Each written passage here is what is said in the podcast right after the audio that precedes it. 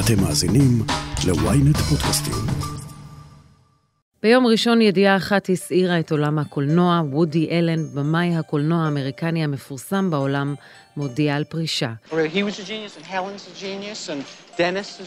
You know, a lot of geniuses, you know. You should meet some stupid people once in a while, you know, you can learn something. ההספדים בעודו בחיים החלו להיכתב, וגם הביקורות על מי שהחל כהבטחה הגדולה של הקולנוע, ומסיים את דרכו המקצועית בשפל.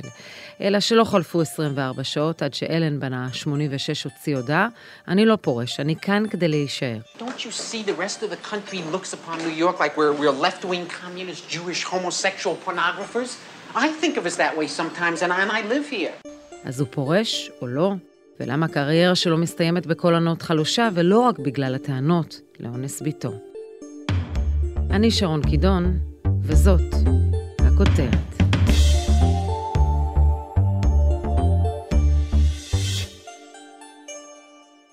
Well, that's essentially how I feel about life. Full of loneliness and misery and suffering and unhappiness, and it's all over much too quickly. אחד האייקונים התרבותיים הבולטים של המאה ה-20, וודי אלן, נולד כאלן סטוארט קונינגסברג בברוקלין, ניו יורק, למשפחה יהודית, שכאלה רבים מבני המעמד הבינוני שלחה אותו לבית ספר של יום ראשון, הסנדיי סקול. כבר בגיל העשרה החל לכתוב עבור כוכבים ובדרנים בדיחות, ואימץ לעצמו את שם הבמה וודי אלן. Ladies and gentlemen, the very funny Mr. Woody Allen. No, I'd say the most important thing that happened over the last year was that I got married for the second time. I, I had, well, my wife and I did not. משם הדרך לכתיבת חומרים לתוכניות טוק-שואו ובידור בטלוויזיה, ואחר כך מחזות וקולנוע, הייתה קצרה. הוא הפך לאחד היוצרים הידועים בעולם, מבלי שהשלים מעולם את ההשכלה הפורמלית שלו. בנימין טוביאס, מבקר הקולנוע של ynet וידיעות אחרונות, מדוע הפרישה של וודי אלן בגיל 86 היא בשורה כזאת דרמטית? זאת בשורה גדולה אם אה, לא היינו שומעים על וודי אלן את כל מה ששמענו בשנים האחרונות, וזאת בשורה גדולה גם בגלל מה ששמענו על וודי אלן בשנים האחרונות. לפני כל הדיבור על בהקשר של וודי אלן ומי טו ועוד נגיע לזה, והאשמות נגדו וכל הטענות נגדו, אז וודי אלן היה נראה כמו מישהו שלא יפרוש לעולם. כלומר, וודי אלן, בין אם הביקורות על סרטים שלו היו טובות או רעות, או שהעריכו אותו או לא העריכו אותו, והוא היה באופנה ולא באופנה, היה כל סתיו סרט חדש של וודי אלן, מה שנקרא אה, כמו עלי השלכת בניו יורק, אז גם וודי אלן היה חוזר, כל פעם בז'אנר קצת אחר, לפעמים בכיכובו, בשני, ככל שהשנים התקדמו פחות סרטים בכיכובו, אבל כן, לפעמים הוא היה עולה ומשחק, לפעמים הסרטים האלה היו הצלחה עצומה, אני חייב להגיד, הסרט האחרון שלו, אולי שבאמת היה הצלחה עולמית, זה אה, יסמין הכחולה מ-2013, אז אנחנו כן מדברים על במאי שכבר יצא מהאופנה, אבל אפשר להגיד שעד אותה נקודה כמעט לכל סרט של וודי אלן היו חובבים והיה דיבור והיו מועמדויות לאוסקר והיו גם סרטים שלו שזכו באוסקר, אה, בראשם אני הול ב-1977, מה שנקרא זה קצת רחוק, אבל עדיין היו, הקהל היה מתייצב. Um, two elderly women are at a Catskill Mountain resort, and one of them says, Boy, the food at this place is really terrible. The other one says, Yeah, I know, and such small portions. Well, that's essentially how I feel about life.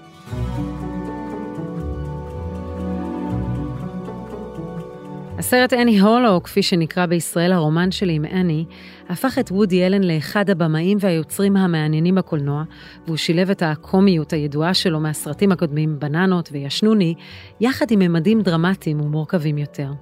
הסרט שהיה להיט זכה בארבעה פרסי אוסקר חשובים, והניב לו הצלחה גדולה. Is Annie Hall, Charles H. הוא המשיך ליצור סרטים שזכו לשבחים רבים מאנשי המקצוע, אם כי הוא עצמו סירב להגיע לקבל את הפרס ואת החיבוק של האקדמיה. אני זוכרת באופן אישי את הפעם הראשונה שראיתי את שושנת כעיר הסגולה, והבנתי שמדובר בסרט אחר מכל מה שראיתי עד אז. כמו ששיחק בסרטיו בעצמו, כך גם נהג לשלב את הנשים בחייו בתפקידים רבים. ביניהן דיין קיטון, לואיז לאסר, סטייסי נלקין ומיה פרו. האירועים סביב נישואיו לפרו והרקע לפרידתם הביאו להוצאתו מהקונצנזוס, ובמידה רבה סימנו את סוף תפארתו.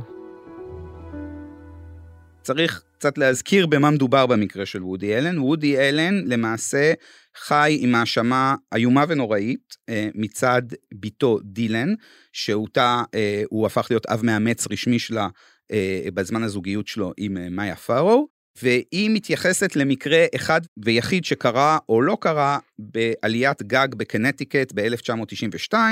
נטען שכאשר וודי אלן ביקר במהלך הליכי גירושים את בתו, אז אה, הוא בעצם אה, עלה איתה ועשה בה מעשים במגונים במקרה אחד, ודילן בייקר, חייבים להגיד, מתעקשת שזה קרה, וכמובן מאיה פארו ואחיה רונן פארו, שהפך לעיתונאי חשוב וזוכה פוליצר בארצות הברית, מתעקשים כמובן מאמינים לה, ווודי אלן טוען בתוקף שזה לא קרה, וכמובן, כולל אחד הבנים האחרים של מאיה פארו, מאמינים לא.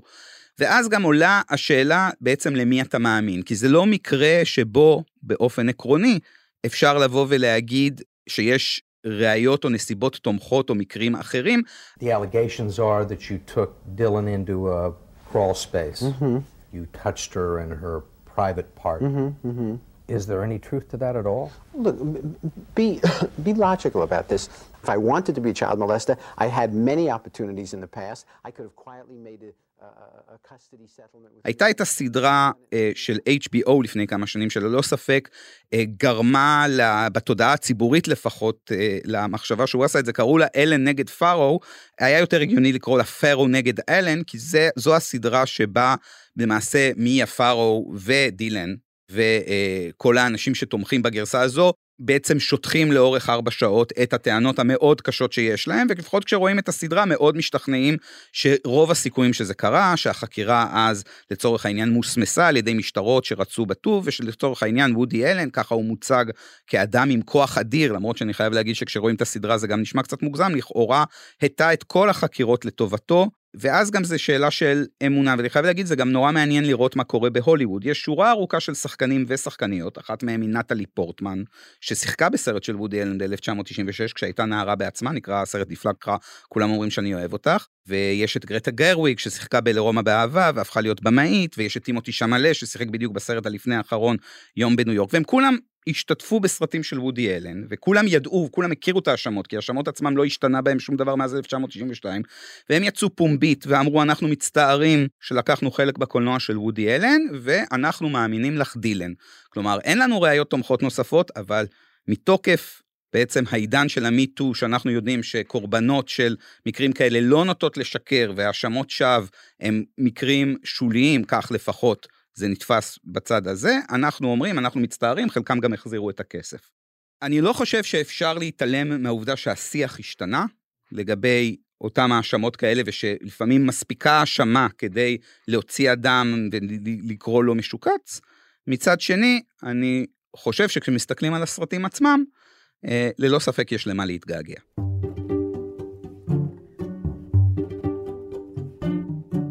האיש הזה לא צריך לעבוד יותר, לא רק בגלל מה שהוא עולה, אם הוא עולה, אלא בגלל שהוא לא, לא מתאים יותר לתרבות כיום, לתרב, גם כקולנוען וגם, כי יש בה משהו נורא בעייתי בסרטים שהוא עשה תמיד.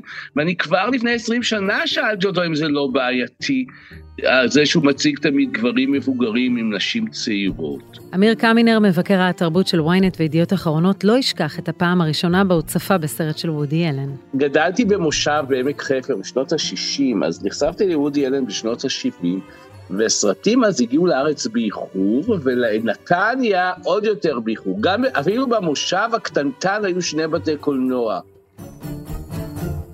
הייתי אותה במיוחד לתל אביב באוטובוס כדי לראות סרטים שלו. אני לא אשכח איך הייתי בקולנוע שחר וראיתי את מנהטן, וענת עצמון הייתה באולם, זה היה אחרי תהילת אה, אסקימו לימון. ואת יודעת, הרגשתי הכי זוהר שיכול להיות. מי כאילו חשב שאני יום אחד אראיין אותו כל כך הרבה פעמים? והכל היה נראה לי שנון ומבריג, וחשבתי שהוא גאון. ובכלל לא קלטתי את כל הבעייתיות בעצם, ש... טוב, למה שילד בגיל ההתבגרות יקלוט את כל הניואנסים האלה, שעוד הרבה הרבה לפני תרבות המיטו והביטול, וה... לחשוב שבמנהטן שם הוא מנהל רומן עם נערה. הוא היה מבריק, ומוזר לאן הברק הזה נעלם. It was funny then when Woody Allen spoke those lines in his film Manhattan, but now some are not laughing on the streets of Manhattan. The 57-year-old filmmaker and his longtime lover Mia Farrow broke up. בשנת 1997 אלה ניסה לביתו המאומצת שלו ושל מיה פרו זוגתו לשעבר, סוני פרבן. אירוע שעולם התרבות והבידור התקשה לעכל. המאבק בינו לבין רעייתו לשעבר מיה פרו על הרקע הזה, והאשמות קשות לגבי עבירות מין שביצע בבת אחרת דילן פרו, עולות בהמשך ולמעשה מכרסמות בקריירה של החנון המשעשע שאהבנו לחבב. לא יפה להגיד את זה ממנו, הוא תמיד היה נורא נחמד, הוא היה נורא סימפטי, נעים, מרואיין נהדר, תמיד מבריק, תשובות, אה, גם אם היו מתחמקות, הן היו מאוד אה, אינטליגנטיות כמובן, וכיפיות ומצחיקות לפעמים. תמיד הייתה לי תחושה נעימה. אבל אני חייב להגיד שבפעם האחרונה, ב-2016, ואחר כך סירבתי כבר לראיין אותו, כי זה היה בעייתי לראיין אותו אחר כך. ב-2016 בקהל לכבוד uh, סרט שלו, קפה סוסייטי, הפיל היה בחדר, ואסור היה לגעת בו, אסור היה למשוך בחותם, למשוך באף. היחצנית שלו הצמודה הזהירה אותי שלא להעיז לשאול אותו שאלות על כל הפרשות. וזהו, ופשוט הפסקתי. כלומר, היו לי אפשרויות לראיין אותו וסירבתי. מה שמדהים הוא שרגע לפני הודעת הפרישה, שאני מאוד מקווה שזה קורה, וחבל שהוא לא עשה את זה 20 שנה קודם, אבל ראיתי במקרה ביום שישי ב-VOD את uh, סרטו האחרון עד לרגע זה, הפסטיבל של ריפקין, שבו בן דמותו של אלן נוסע לפסטיבל סן סבסטיאן. הסרט כל כך מביך, כל כך מגוחך, כל כך מתאמץ, כל כך עצוב, עצוב לראות גאון שהוא מידרדר. זה נורא עצוב.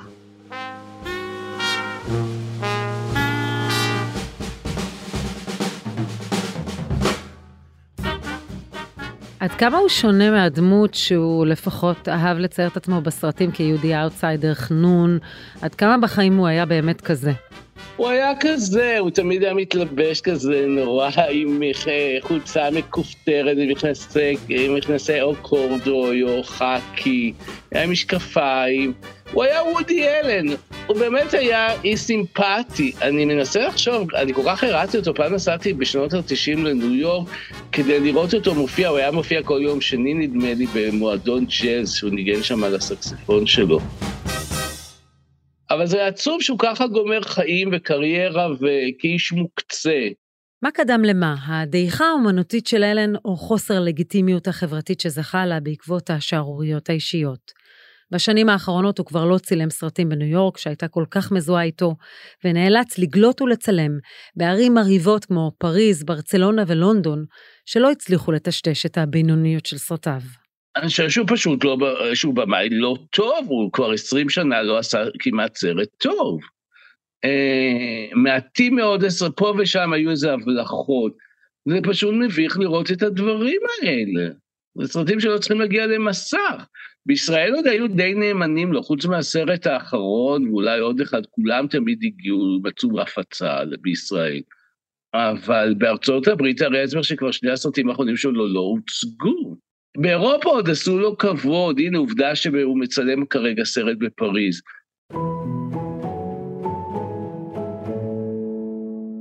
If a man said that to me, I'd break his neck. I am a man. Well, I mean, a much shorter man. מה היה היחס של אחד היהודים הידועים בעולם לישראל? ומה יישאר מהמורשת הקולנועית שלו אחרי הכל? הודעה קצרה, ומיד נמשיך עם הכותרת. ynet רדיו, הרדיו הדיגיטלי הראשון בישראל, מחכה לכם בכל מקום ובכל זמן שתבחרו, עם נבחרת המגישים שלנו ומיטב התוכניות. ynet רדיו, להאזנה באפליקציה ובאתר ynet.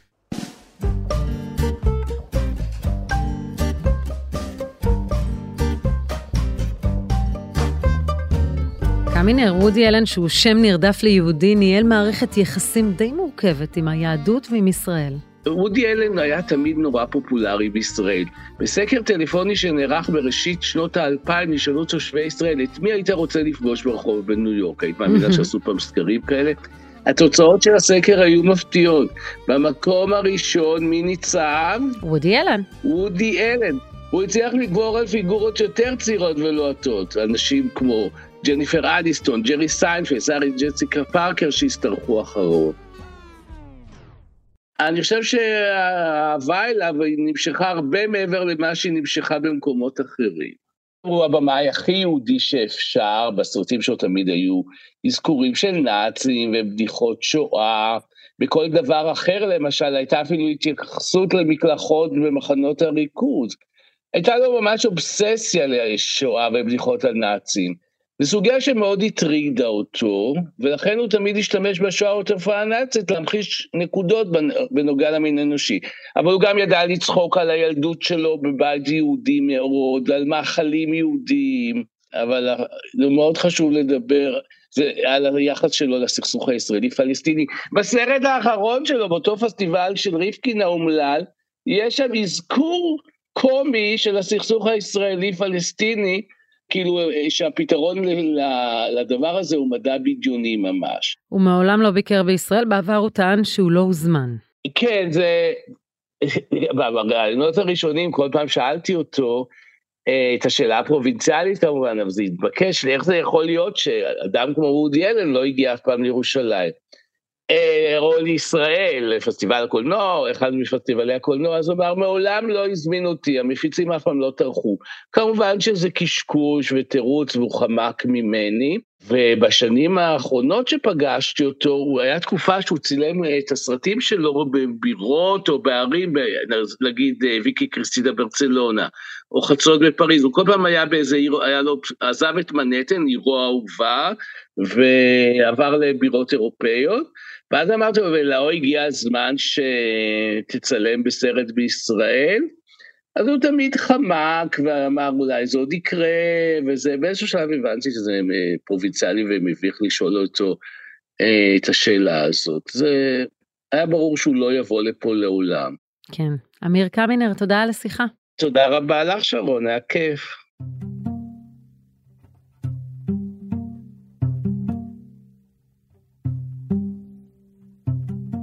Disturbing allegations this morning about Woody Allen, his now adult stepdaughter, Dylan Farrow, telling fully for the first time her story. She alleges that he sexually assaulted her when she was just seven years old in the early 1990s. בחזרה אליך, בנימין טוביאס, למרות ההתנהלות האישית הבעייתית שנחשפה כבר בשנות ה-90, הוא עדיין נשאר רלוונטי יחסית עד עידן המיטו.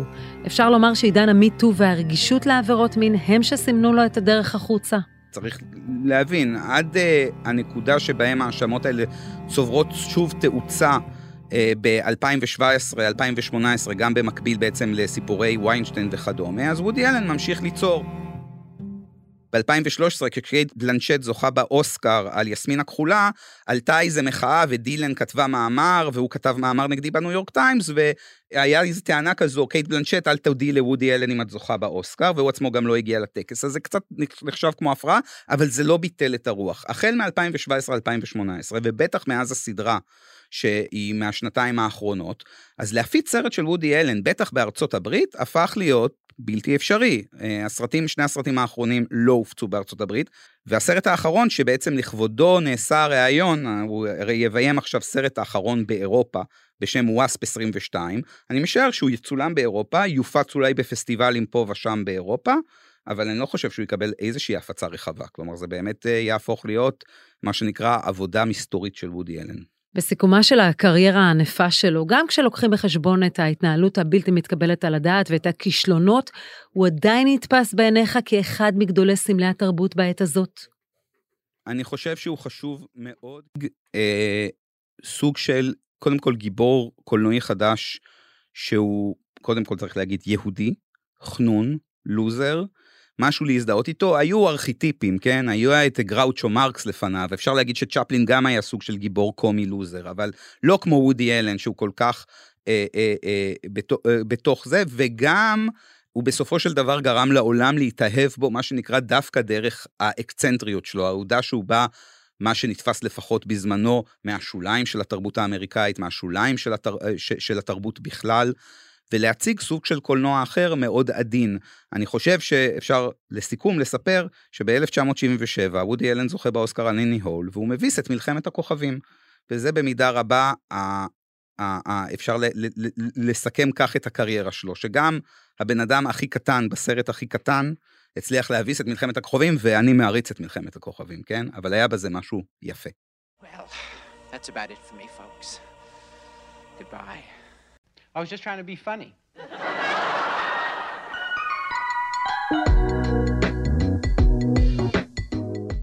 אז פורש או לא פורש, וודי אלן נשאר לנצח דמות גאונית אך שנויה במחלוקת. עם טענות לאונס, סרטים לא טובים, ובגילו המופלג הוא ינסה להמשיך לעשות את הדבר שהוא הכי אוהב, ליצור סרטים. אבל אולי כדאי בכל זאת להקשיב לטוביוס וקמינר, כי בגרותו מביישת את נעוריו. עד כאן הכותרת להפעם. אתם מוזמנים לעקוב אחרינו בוויינט רדיו, באפליקציה בנייד וגם ברכב, או איפה שאתם שומעים את הפודקאסטים שלכם. אם זה קורה באפל או בספוטיפיי, אתם מוזמנים גם לדרג אותנו ולהאזין לפרק נוסף שלנו על 75 שנים לפסטיבל הקולנוע כאן. חפשו את הפרק הקסם של פסטיבל כאן. עורך הפודקאסטים הוא רון טוביה, איתי בצוות הכותרת ישי שנרב, תחקיר, הפקה ועריכה אלי שמעוני וגיא סלם, אני שרון קידון, ניפגש בפעם הבאה.